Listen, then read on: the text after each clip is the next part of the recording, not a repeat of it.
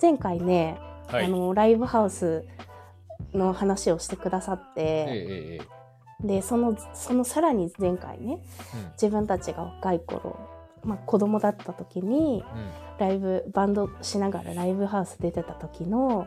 今思ったらおかしいよねって話ざっくりカットした話したんですけれども、はいはい。こうまあだから今度はカットしなくていいようにちょっとうん。最新の注意を払いながらおこれだけは言いたいと、おおいいですよいいですよ。うん、ノルマがあったんですよね。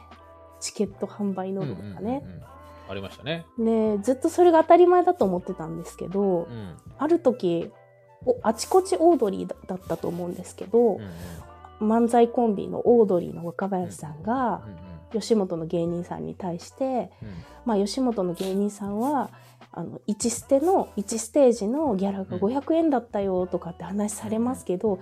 自分たちはチケットノルマがあって、うん。1人1500円払わないといけないだから1500 1人1500円分のチケットを売らない限りは自分で払わなきゃいけないあの仕組みだったんですって。うん。それに対して野田クリスタルさんがうん「そうですよだからお笑いなんて金のかかる趣味だと思ってましたから」っていう話を聞いて「おやおや」とうんおやおやおや ちょっと穏やかじゃない穏やかじゃない。あの私が、まあ、中学校高校の時ライブ出ようと思ったらうん4万円以上かかってたと思うんだよね。そうですだからねね。1人に少なくとも7,000円以上。うんうんあのあるね大分のあそこあるうんうんうん。また別のところはですね、あれはどっちかというとライブハウスでも貸しステージみたいな感じでしたからね。まあ、割かしちっちゃめの方かな。そうそうそうですね。ちっちゃめのライブハウスでそれだから。うん。で大きめのライブハウスになったらだまあ大体そこもまあ4万円ぐらいなんではなかろうかと思うんだけども、その代わりなんかねそこの圧が強くてそこの人の。うん、でこう頑張ってるバンドは月に4回ぐらいライブ入れなきゃうんうん。本物じゃないみたいなうん、毎週やれみたいなね。そう怒られ方を気合が足りてないではないけれども、うんうんうん。されてたのよね。だからその、あのめちゃめちゃチケット売らないといけなくてうんでうんうん。大分じゃなくて別府の話だけども別府はどうだったかわからないけれども、うん今あのアークルとして大活躍うん。メジャーデビューして大活躍されてうん。る4人は昔別府でスキンヘッズってバンドをしててね。うんうん。懐かしいですね。そう。でそのスキンヘッズも学生だったから当時。うん。でももう並々ならぬ努力でチケットを売ってたんですよ。うんうん。もうそのチケット買ってくれるっていう人の家に行ったりうん。駅まで行ったりうん。もうえ何何時何分だったら会ってくれる？みたいな感じで一生懸命チケットを売ってて。すごいですよね。そんだけの情熱があるから今メジャーデビューしてるんだと思うんだけどうん。なんか私はそのそのチケットを売る努力もして曲を練習する努力も両立できるほど熱量が足りなくてさうんいややっぱ本当プロになる人すごいななんて思ってたんだけれどうんも、うんうん。なんだよ一人子供にね1万円近く払わせてうん嘘じゃんと思って嘘です。憤ったわけですよ。嘘です。あの、実際、ね、本当に出てほしい人って、ラブハウス側もお金払ってでも出てほしいわけですから。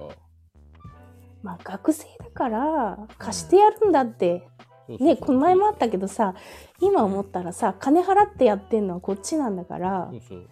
あの客はこっちなんだからこういろいろ言われる筋合いもうんうんなかったよねって話まあ、だったけど、ね、もちろんね、お客様は神様ですみたいなことを言うつもりはないですよ。うんうん、ただ、なんかこう、対等じゃない扱いをされてた感じがするんですよ。そうですそうです。あの、子供扱い。まあ子供は、なんか、本当なんか、子供相手に騙さ騙されたような気がするんですよね。いやとんだとんだ洗脳教育でしたそうねで。す、そうです。あの、あれと一緒ですよ。なんか、こう、昔ね、学校の帰り道にいた謎の敵やみたいな、あれと一緒だなって僕は未だに思いましたね。いやーもう本当にね、うんなんかカットしなきゃいけなくなるかもしれないけど最近その超人さんが出たライブハウスで、そうはいシシンバル借りたら1000円とかならまだギリわかるけど、チケット取り置きで100円っておっしゃってたじゃないですか。そうそうそう。はい、私、ふざけんなって思いましたよ。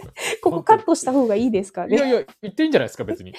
いやーなんかもうね。で、あの、その、まあ私たちが社会人になっもっと前かな？か頃に大分にアトホールってライブができたんですけど、うんそこのねそこはあの川村さんって人がやってるんですけど、うんそこはノルマなかったんですよね。うん神様かと思った。仏か何かだと思いましたよね。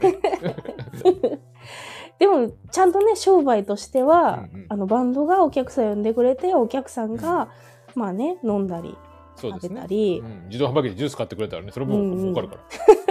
うん一生懸命ジュース入れたもんね、河村さん。ビール。なんかねそれだったらねまっとうな商売だよねだってお客さんも来たくなるだろうしそんなやっぱりねもう何としてでもこのチケット買ってって目は目が血走ってる人のライブ行くの辛いよね、お客さん辛いよ、圧がね。強いもで昔 LINE とかもないからさメールでん。してたねね、なんかしてたよ。なんかかわいそうな人がいっぱいいたよ。ね、いたね。まあまあ、でもそれがね、まあ今思えばいい思い出みたいなことを美しく言う人たちもいっぱいいるってことです。お前は賞レースばっかり出て、うんライブハウスに出てないからうん、うん。なんだってなんか怒られたんですよね。賞レースばっかり出てるって言って。うんうん。でも今考えたらすごくまっとうだったな自分と思って。まあね、どっちが可能性あるかって話ですから、ね。本当だよ、うんそんなねだから4万円うん。さこう壺売るみたいなのと。いや本当ですよね。ですよ。いい水売るみたいな、ね。ただこの主張したいだけでもうね8分も経ってしまって申しお訳ないんだけど。なんかやっぱあれだね。ちょっと気をつけて喋ると面白さ8割だよね。そうですよ。ちょっとカットしたやつめちゃめちゃ面白かったんだけど放送できません。ちょっとちゃんと言いたいですよ、私も。あのね、当時の話とかね、今の話とかね、うんうんうん。うん。思い出しますよ。もう。うんうん今回も今回であのなんか洗脳とか言ってるから逆にもっと怒られるかもしれないけどね、いえいえ、大丈夫です。うん絶対大丈夫です。まあまあ誰も聞いてないんで今のところああ、いいですよ。これから将来的に人気が出ていくはずのラジオ追いかけっこラジオチルを引き続きお楽しみください。前回、はい。ね、あの、シャーロック・ホームズと、ね、パチンコライターの話して、う ん対照的な。うん、体重が体重が乗ってないっていうね、うんうんうん。くだりがあったのと、うん。私前回ね、あの、私のターンで。漫画の話したんですけど、うん。私ね、あその後振り返って、うん。初めて漫画の話したんですよ、実は。ああ、はいはい。うん、うん。で、も、俺初めての、別にね、あの、えー一人での一人で飲めるもんっていう漫画を紹介したんですけど、うんうん、全然あの、好きな漫画なんですけど、うん。最初に選ぶ漫画これでよかったのかなって。ああ、スラムダンクがの方が良かったのではないかあれでも、一応映画ですからね。ああ、うんで、一応ね、私も昔書店員でちょっと働いたこともあったし、うんうん。ちょ漫画、もっとちゃんと体重し、本当に体重乗せられる漫画ってなんだろうって考えて、うんうんうん。あのね、一つ漫画を紹介しようかなと今日は。おお。少女ファイトという漫画を、うんうんうん。多分ね、ご存知ないと思うんです。え、でもなんか聞いたことあるのなんででしょうね。なんかありそうな言葉じゃないですか。うんうんうん。あの、バレーボールはあ、はあは。で、まあ、すごくざっくり言うと、うんうん。あの、まあ、学生、中学、小学生の頃、ね、うんうんあ。の、姉を亡くした少年、少女がうんうん。バレーに打ち込む。ほ、ただ中学校でちょっと挫折して。ただいろんなまあ出会いとか縁があって、うん高校でもう一度。バレエと向き合うみたいな話なんです。すっうんうんうんごくざっくり言うと。うんうん。ただね、これはね、あの、実はバレエはそんなに重要じゃないっていうのが僕はわかるんです。うんうんうん。でも、まあ、もちろん、あの、ね、バレエというのはもちろん主題の一つではあるんですけど、うんうん。試合のこの結果とか、うんうん。勝った負けたよりも、やっぱりもう人間模様なんですよね。うんうんうん。で、あの、作者の人がね、日本橋陽子って言うんですけど、うんうん。あの、その人がね、あの、バレエっていうのは人に気を使う競技であり、うんうん。人生の縮図ですというね、あ話をしてーて。だから本当に生きることみたいな話なんですよ、ずっと。で、これがね、2006年スタートしてるんです。2006年ね。はいうんうんうんで。私初めてこの漫画を知ったのは大学生の頃です。うんうんうん。で、今、うん2024年ですよ。はい。2023年じゃない？あ、2023ですか 間違えてる。やばいですね。未来に生きてる。あみたいなあの今出てるのが、うん。えー18巻までですかね。ああ、続いてるんだ。遅いんですよ。自筆なんですよ。うんうんうん。まあいろいろあるんですよ。あの、えっと、そもそもこの漫画がですね、うん イブニングと雑誌。でやってて、講談社ですね。で、イブニングでやってて、イブニングは2週に1回ぐらいなんですよね、多分。へえ。で、さらに、その、なんですか、2回に1回ぐらいなんですよ。2回に1回ぐらい。だから、イブニングが2、だから1ヶ月に1本ぐらいのペースなんですよ。うんうんうんで、さらに、作者の方が救済とかもあってうん。うんうんうん。してるから、まあ遅い。1年半かかるんです、コミックが出るまで。うーん。で、まあ、やっと今、クライマックスなんですね。うんうんでね、あの、この話がですね、あの、とにかく、言葉の力がすごいんです。うん。うんうん。もう、名言の宝庫です。へえ。この漫作者が書く漫画はですね。うんうん。いろいろあるんですけど、ネットミームとかでも結構ね、え、そう。有有名になったのもあるんですよ。え、ネットミーム先行で知ってるものとかもあるかなそしたら。もしかしたら、なんか、それこそ、僕は見たことないけど、うんうんなんかあの、に日談なのか、なんかそういう系のやつで、うん。こうネタになったっぽいセリフとかもね、え、な、例えばでわかる？お前の中ではそうなんだろう。あお前の中ではな。めちゃめちゃ聞く、ネットミームで。あ知ってますそれですうんうんうん。元ネタなんだろうなと思ってた。これが少女ファイトの一環で出てくるんですよ。へえ。これがなんであのそうなのかっていう話を簡単に言うと、うん。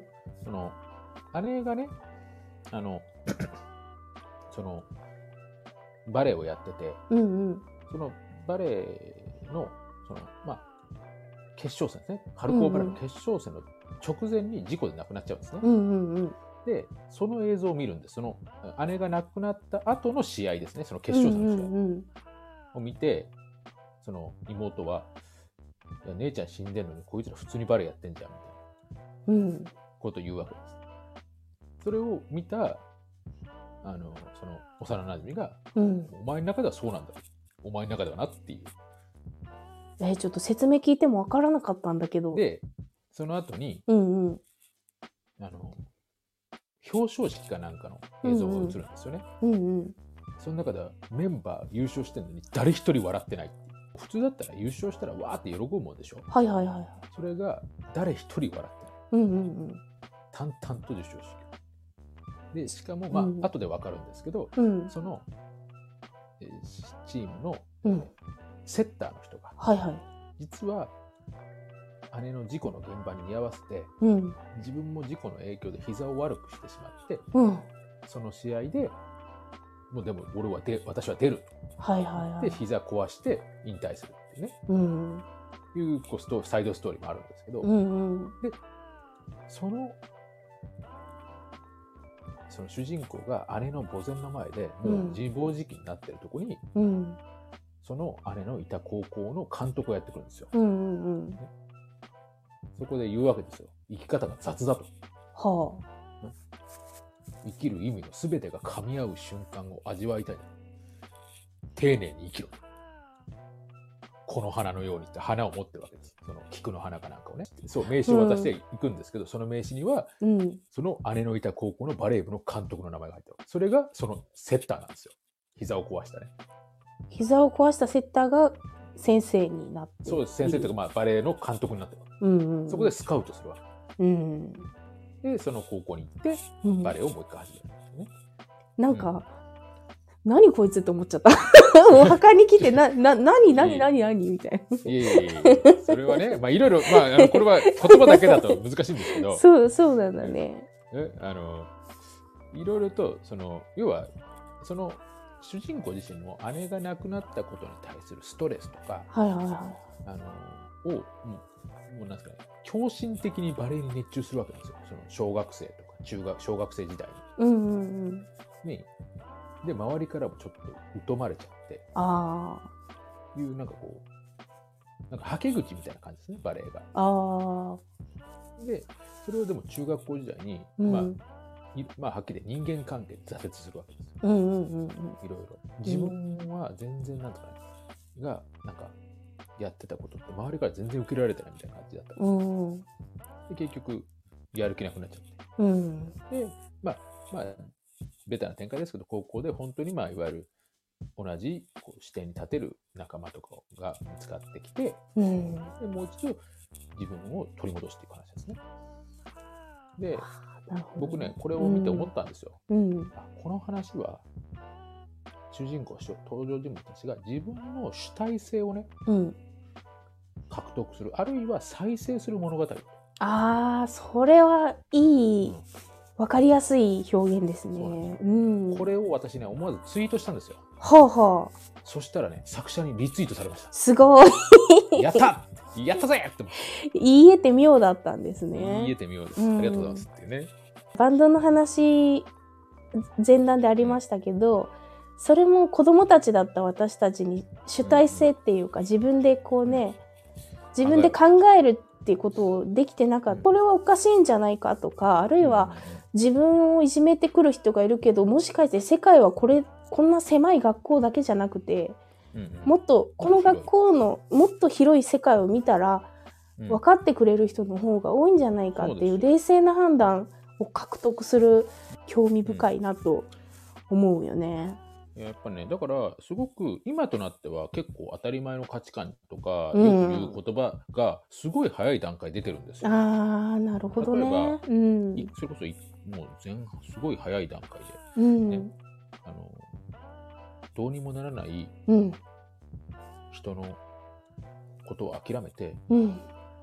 自分のことを変えてみませんか？とかね。おおなんかあの嫌われる勇気があのうん。ベストセラーになる前に言ったみたいな感じですか？いやそれこそ例えば最初うん。に今あった丁寧に生きる生きろっていうのもなるほどね。うんあれとかねミニマリズムみたいな人たちがよく言う言葉じゃないですか。うんうんうん。ねなんかちょうどいい言葉見つかったという松言わんばかりみたいな。感じのね。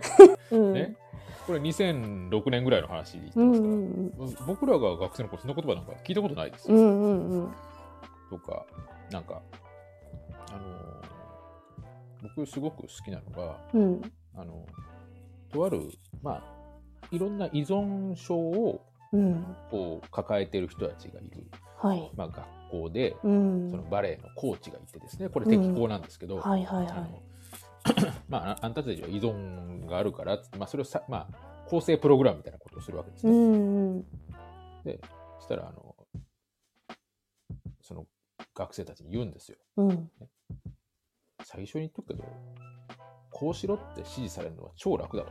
うんうん大人になったら誰も注意してくれない。うんうん。ね、怠惰さなんて正してもらえるわけがない。ズキッときた今。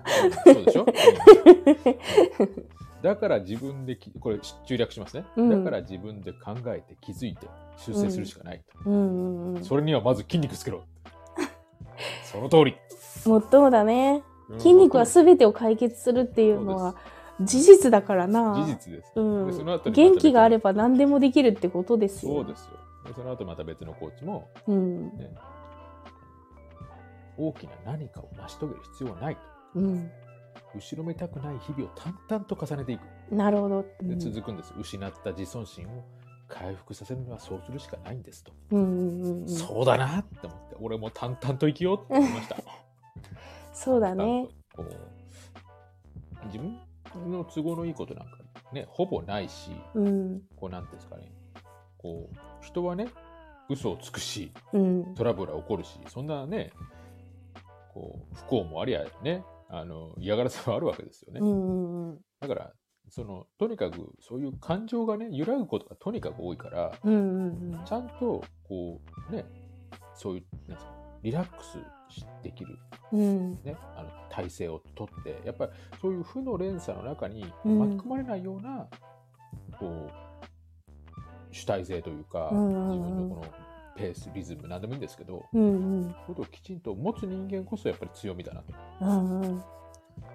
私たちはこうなんていうかな。こう自分を大切にしていいんだっていうところに落ち着くまでの勉強をうん積み重ねてきたんだろうね。そうですよ。いわゆる0年代から、ねもう、まあ、2000、まあ、その我々が学生レベルうんの頃、20代前半の頃から、うん。20になった頃から20代前半ってもうねかなり時代のねあの転換点があったり価値観のね変容もあり、そうだよね。ちょうどさなんか私の狭い範囲で恐縮なんだけど自分の世代が最後じゃないかなと思っててうん。自分より一つ二つまあ4つぐらい上になるとうんほぼ同世代と言っても過言じゃないけどやっぱりなんかうん。めちゃくちゃ働くのが善みたいな。うんうんそうですね。で私はギリギリそのめちゃくちゃ働かないとダメだぞって言われてきたのとうん。いや自分を大切にした方した方がいいんじゃないかこれからっていうのがないまぜになった何とも言えない。そうですね。ちょうど線でさで年下。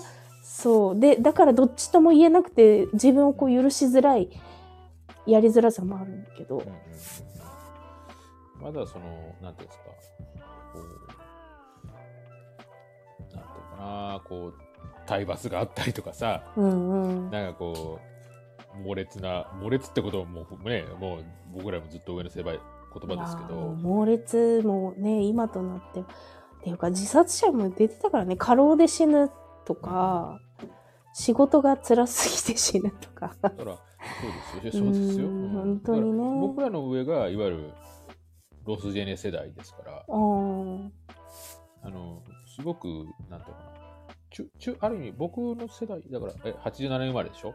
そうですね。うん。だから、あんまり、その、世代間の特性がないんですよ。うんうん。ゆと僕ら下がゆとり世代ですから。そうだね。うんうん。プレッシャー世代っていうらしいんですけどね、僕らの世代って。あああじゃあ超人さんと私の間間にも何かあるかも。私いゆとり世代っちゃゆとり世代かもしれないあの土曜日学校なかったからあ途中からいいね、いいですね。うんいい時代ですね。それだけはいい時代です。え今学校あんの？土曜日いや、あのーないですよ。週休2日ですよ。ああ基本ね。うんあのー小中高校、うんうん大学も、うんうん僕らもそうでしょ？うん。いやびっくりしたわ。なんかさっきのたあのじ怠惰な自分を律せないじゃないけど、そうん、私あの個人事業主だから時にはあの自分に負けて寝ている日もあります。うん。申し訳ない、そ後ろめたくない日々を淡々と重ねてください。そうだね。だからね寝る時に自分を責めないで過ごせる日はね。そうですね。まあちなみにね、今日この漫画の話したんですけど、うんうん。このイブニングというのが、うん。あのもうすぐね、休刊になるんですよ。ああそう。だから、どうなるんだろう、この漫画って。ああ。であのそんなにね、爆発的に売れてる漫画ではないので、うんうんうん。紙媒体でこれから出るのか、私、紙でずっと買ってるんですけど、あ。あの、ね、いわゆる配信では、うんうんうん。なんか、続ける予定です、みたいなこと書いてるんです。は、続く予定ですが、みたいな感じで、あ、うんうんうん、まだ紙のことは全然わかりません、みたいな。ああそうなんだねえー？困っちゃう。気になるよね、気になってます。うん、どうしよベルセルク読んだことある？う。ないですね。ベルセルクって漫画もあの、待ってください。あれですよね。作者が途中で亡くなっそうそうそのだ話その話、ただでさえ筆が遅いのにはいはい。でもうファンは心配してたんですよ。体大丈夫かなって、で亡くなられてしまって、うんうん。完結しなくて。うんもう心のどこかで分かっていたけどうわそんな悲しい。でもありがとうって思ってたんだよね。うんうん、で今ね続き出てるの。なんか別のいろんな人が書いてるんでしたっけ、うん。あの直属のアシスタントさんうんたちとかうんが手に手を取り合ってやってるらしい、読むの楽しみだわ。一個いいですかうん。あの、このね、あの、少女ファイトの話をさっきしてたんですけど、はいはい。その漫画で、あの、の前の作品があるんです。前の、うんうん。うんそれはね、漫画家の、漫画家のこう作品なんですけど、うんうん。それもね、3冊しかないんですけど、うんうんめちゃめちゃいいんですよ。へえ。その中でね、いろんな漫画家仲間がね、集まってね、うん。でみんなで作品書いて漫画を終わらせるっていうシーンがありましたね。ああ。以上です。え、なんか、え、どういうこと？その、間に合わないからってこと？